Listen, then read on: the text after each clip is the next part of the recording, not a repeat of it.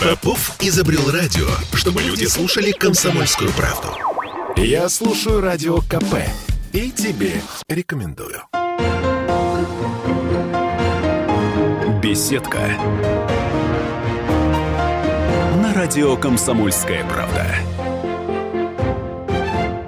Чуть больше года с момента окончания э, Карабахской войны. Как живет Закавказье сейчас? Говорим об этом с генеральным консулом Азербайджана в Петербурге Султан Магомед Аглыгасымов. У нас в гостях. Султан Магомедович, добрый день. Добрый день. Давайте начнем с очень большого, очень многогранного вопроса. Как живет Нагорный Карабах сейчас, через год после того, как было подписано соглашение о прекращении огня? Дмитрий, во-первых, спасибо за приглашение. Да, 8 значит, ноября азербайджанский народ – отметил праздник, годовщину Отечественной войны. У нас это так и есть, Отечественная война. Да, народ вдохновлен тем, что справедливость восстановлена. Но у меня ремарка, если вы позволите. Сейчас у нас э, нет такой э, э, единицы и географической единицы Нагорный Карабах. Mm. Это слово уже шло куда-то в историю. А как сейчас называется сейчас Карабах. Регион? Просто Карабах, Карабах да. Mm. Это такой же регион, как и другие остальные регионы Азербайджана. Ничего такого особого там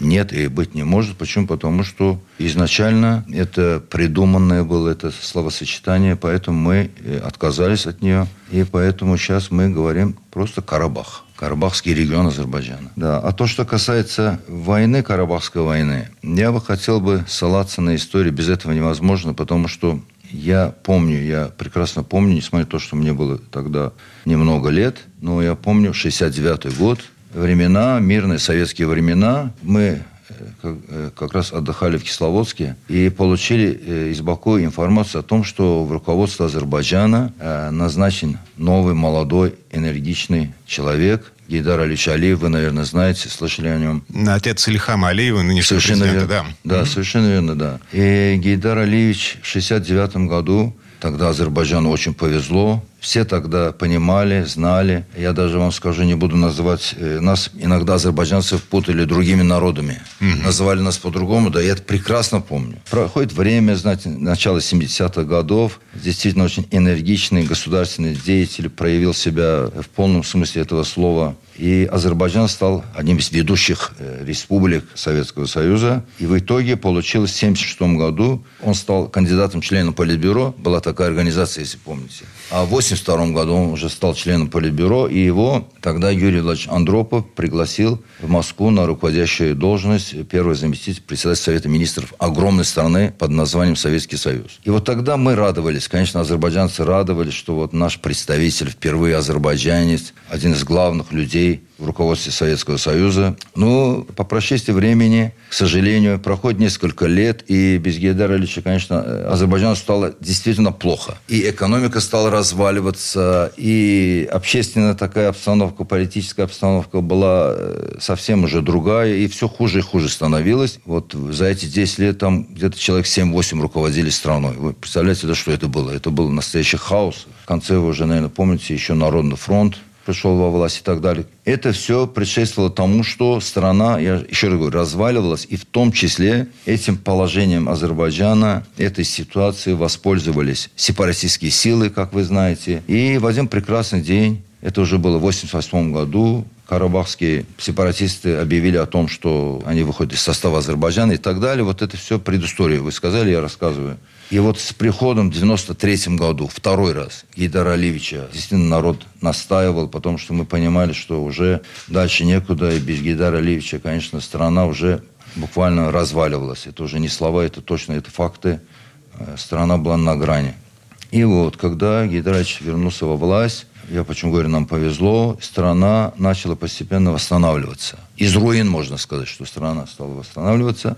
И Гейдарович приложил все усилия. Тогда еще в 90-х годах, в 94 году точнее, четыре резолюции Организации Объединенных Наций о том, что оккупационные силы освободили азербайджанские земли и так далее. Он везде выступал, везде объяснял, везде э, мировому сообществу, руководителям все, ну, многих государств свою позицию излагал и говорил о том, что это несправедливо, то, что азербайджанские земли под оккупацией находятся. Это долго длилось, это тоже этот процесс. И третий раз нам повезло, когда э, в 2003 году э, значит, народ избрал президентом Азербайджана, как вы правильно отметили, Мирхам Гейдаровича Алиева. И вот с тех пор азербайджанская экономика стала не то что восстанавливаться, а развиваться сильно. Вы сами, наверное, в курсе, Азербайджан самая сильная страна Южного Кавказа и по населению, по экономической мощи. Если я не ошибаюсь, где-то 65-70% экономики вообще всего Кавказа формируется в Азербайджане. И наш президент, вы можете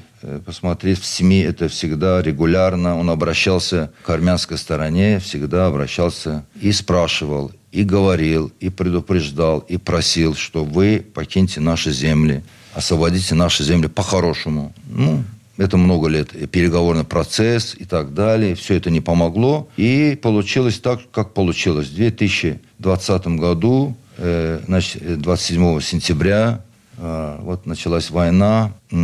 Инициаторами были армянская сторона, не мы, конечно, но мы ответили, дали отпор – и 44 дня длилась эта война, и мы никогда не забываем, и наш президент Ильхам Гейдарович Алиев об этом говорил, что мы благодарны Владимиру Путину за то, что он вложил очень много усилий, очень много э, усилий вложил для того, чтобы по этому вопросу на этой войне э, воцарил мир, и чтобы мирным путем эта война остановилась. И мы за это всегда благодарны Владимиру Владимировичу. То есть войну остановили. Султан Магович, да. было подписано трехстороннее соглашение. Подписали его uh, Ильхам Алиев, Владимир Путин uh, и Никола Пашинян. Да.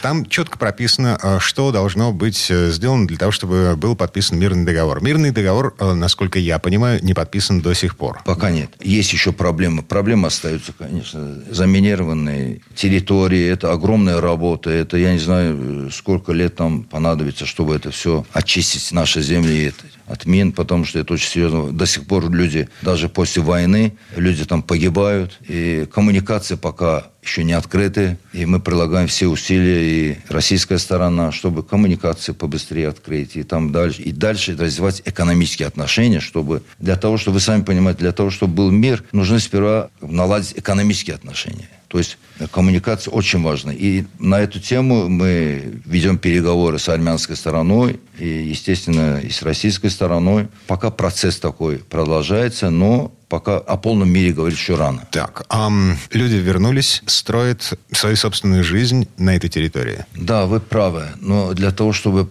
полноценно это все происходило, для того, чтобы люди вернулись на свои исконные земли, говорю, это самая большая проблема сейчас заминированные территории. Mm-hmm. Э, и вот эту проблему надо решить. Но несмотря на все это, жизнь там продолжается. Я в полном смысле искренне говорю об этом. Наш главнокомандующий, верховный главнокомандующий президент президент Азербайджана предлагает все усилия. Вы знаете, есть э, у нас район Шуша в Карабахе. Шуша – это культурный центр Азербайджана, так же, как Санкт-Петербург в России. И господин президент уделяет на этот регион очень большое внимание. И там восстановительные работы идут полным ходом. Вы даже не поверите, за это короткое время уже сдан в эксплуатацию международный аэропорт в Физулинском районе. Это Но... один из тех районов, ну, то есть который это, был э, под оккупацией. Это, это такой образцово-показательный проект, э, который Ильхам Алиев, э, в конце концов, в пропагандистских целях использует. Вот нет, конечно. Вернулись... Нет, я, поверьте, нет. Во-первых, там не только Физулинский аэропорт, там еще два аэропорта минимум, по моей информации, еще должны построить. Ага. Да, это нет. Это чистая экономика, это чисто восстановление наших территорий. Это на самом деле на благо нашего народа, потому что наш президент никогда на, ну, показательные, для него это чуждо. Он, он работает, действительно, поте лица работает. Он работает, для него сейчас главная задача восстановления Карабахского региона нашего. Там, вы знаете, несколько районов, и Шуша, конечно, это особая тема для нас, потому что это культурный центр, я еще раз говорю. И господин президент, э, может сказать, что больше времени проводит вот там.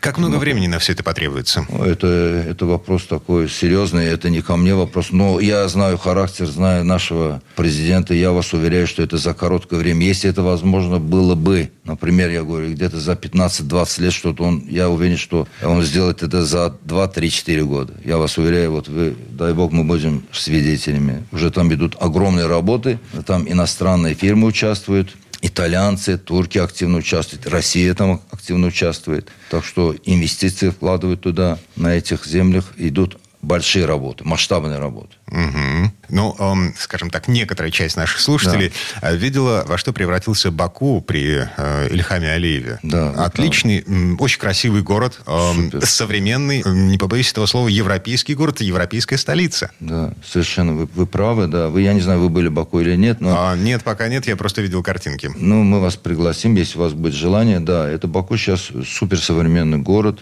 Я не побоюсь этого слова, даже не европейскими. Я считаю, что это один из лучших городов Европы. Не, не просто сравнить, а уже Баку состоявшийся город. Вы знаете, у нас э, очень большие мероприятия в городе. Я, это уже, я не буду повторять, но Олимпийские игры, европейские. Так, ну, Олимпийские мы их называем, Европейские игры мы проводили. Формула-1. Евровидение, проводили Евровидение у нас. То есть мы, Баку, готовы принимать э, Формула-1, совершенно верно, да, чемпионаты мира, отборочные игры по футболу. То есть Баку развивается можно просто это надо видеть своими глазами. Не на картинках, а надо посмотреть. Mm-hmm. Да, у нас интернациональный город, очень доброжелательный город. Люди доброжелательные, к России относятся прекрасно. Так же, как и россияне к нашим азербайджанцам относятся в России.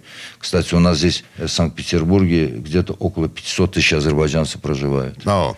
Этнические азербайджанцы. Да, пожалуйста. Вот прямо сейчас давайте на этой мысли прервемся, да. потому что, ну, правда, интересно, чем занимаются вот эти самые полмиллиона азербайджанцев, живущих в Петербурге. Я напомню, генконсул Азербайджанской республики в Петербурге Султан Магомед Аглы Касымов у нас в гостях. Пауза будет короткой. Беседка. На радио «Комсомольская правда». Я слушаю Радио КП, потому что здесь самая проверенная и оперативная информация.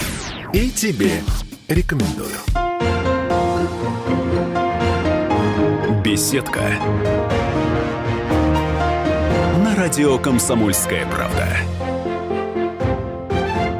А это мы вернулись в петербургскую студию радио «Комсомольская правда». Я Дмитрий Делинский. У меня в гостях генконсул Азербайджанской республики Санкт-Петербурге Султан Магомед Аглы Гасымов. В предыдущей части программы мы остановились на э, цифре.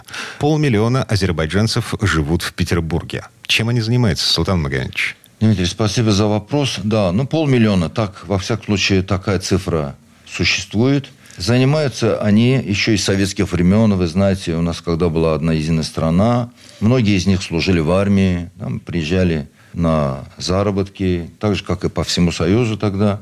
Они занимаются, ну, в основном азербайджанский народ, э, э, азербайджанцы, вернее, э, занимаются во всех отраслях, во всех. Ну, слушайте, э, стереотип. Э, Азербайджан – это торговля, торговля фруктами, в частности. Так, это тоже тема такая. Я помню, что Гейдар Алич на эту тему говорил, когда у него спрашивали, кстати, по поводу того, что вот наши там э, занимаются малым бизнесом, торговлей и так далее. Я его ответ никогда не забываю. Он говорил, что это тоже надо уметь, это тоже надо ранним утром еще вставать, надо подготовиться, чтобы люди приходили на рынки и так далее. То есть это на самом деле адский труд. Это адский труд, потому что я тоже немножко э, в курсе этого вопроса, да.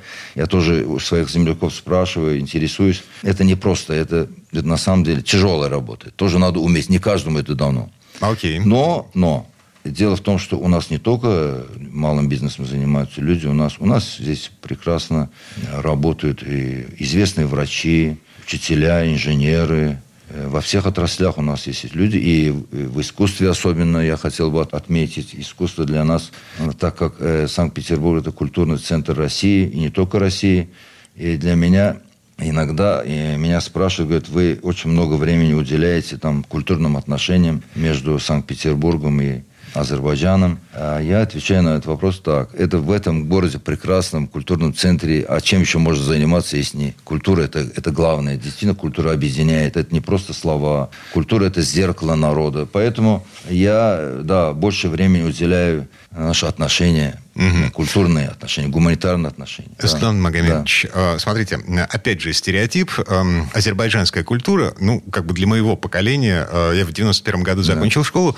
да. это э, палат бюльбюляглы. Да. Собственно, на этом наше знание азербайджанской культуры, ну, по большому счету, заканчивается. И вы говорите, что значительный достаточно вклад в петербургскую культуру, в том числе, вносят представители азербайджанской диаспоры. Да, есть, есть обязательно. Я про Полад Бельбевича, да. Вы знаете, он сейчас э, чрезвычайно полномочный посол Азербайджана. Да, конечно. Да, в угу. России, да. Это наша гордость, конечно, безусловно. Много лет работает, достойно и достойно представляет свою страну, свой народ. Кстати, он родом из Карабаха, он родом из Шуши. Он несколько раз э, побывал там, и отцовский дом там отремонтировали, отреставрировали, там музей создал. То есть это человек энергичный, и, дай бог ему здоровья. И то, что он, вы знаете, через Полад Бельбевича знаете знаете нашу страну, это нас радует, и это хорошо, приятно. Но этого мало. Ну, я бы не сказал, что мало, он, это большая сила. Ну, в Петербурге, да, я в Петербурге скажу вам несколько слов о наших деятелях культуры. Э, к моему счастью, и, и я вообще горжусь тем, что э, в самом, одном из самых известных театров мира, в Мариинском театре, работают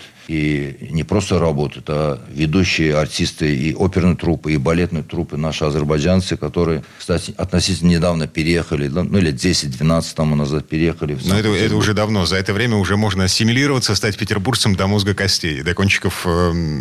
Я, да, я согласен с вами. Они здесь и семью создали, каждый из них семью создал. Они трудятся. У нас есть, э, значит, э, пример балетной труппы Маринского театра. Это Тимур Аскеров, наша гордость он, no. Тимур Аскеров, да, это наш, наш азербайджанец. Э, есть у нас Регина Рустамова, Эльнара Мамедова, заслуженный артист Азербайджана, это отдельная тема. Он есть у нас у э, Галащокина в ансамбле э, Гасам Багиров, э, заслуженный артист Азербайджана.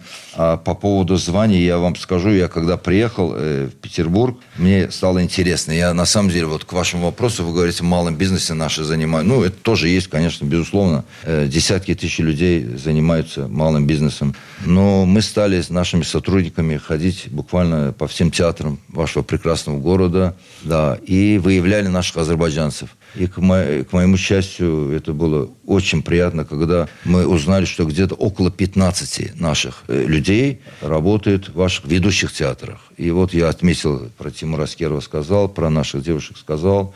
Есть там еще Магерам Гусейнов, есть у нас там еще Гамид Абдулов и так далее. И сейчас всех не, не, перечислишь. Ну, мы часто посещаем их с их участием, их спектакли, балеты и так далее. Вместе совместно на наших общегосударственных мероприятиях э, участвуем. И Азербайджан о них не забывает. Так, мы когда выявили первую партию наших азербайджанцев, мы э, представили, значит, э, документы на, для присвоения заслуженных артистов Азербайджана. И, естественно, ну, естественно, это было э, это 8, да, в 18 году. И правильно получилось так, что именно к празднику, государственному празднику наш президент присвоил им, с указом президента, было присвоено звание заслуженных артистов Азербайджана. И в Петербурге об этом очень много писали, что вот азербайджанцы, они одним указом президента получили звание заслуженных артистов. И я после этого еще с большим вдохновением, как говорится,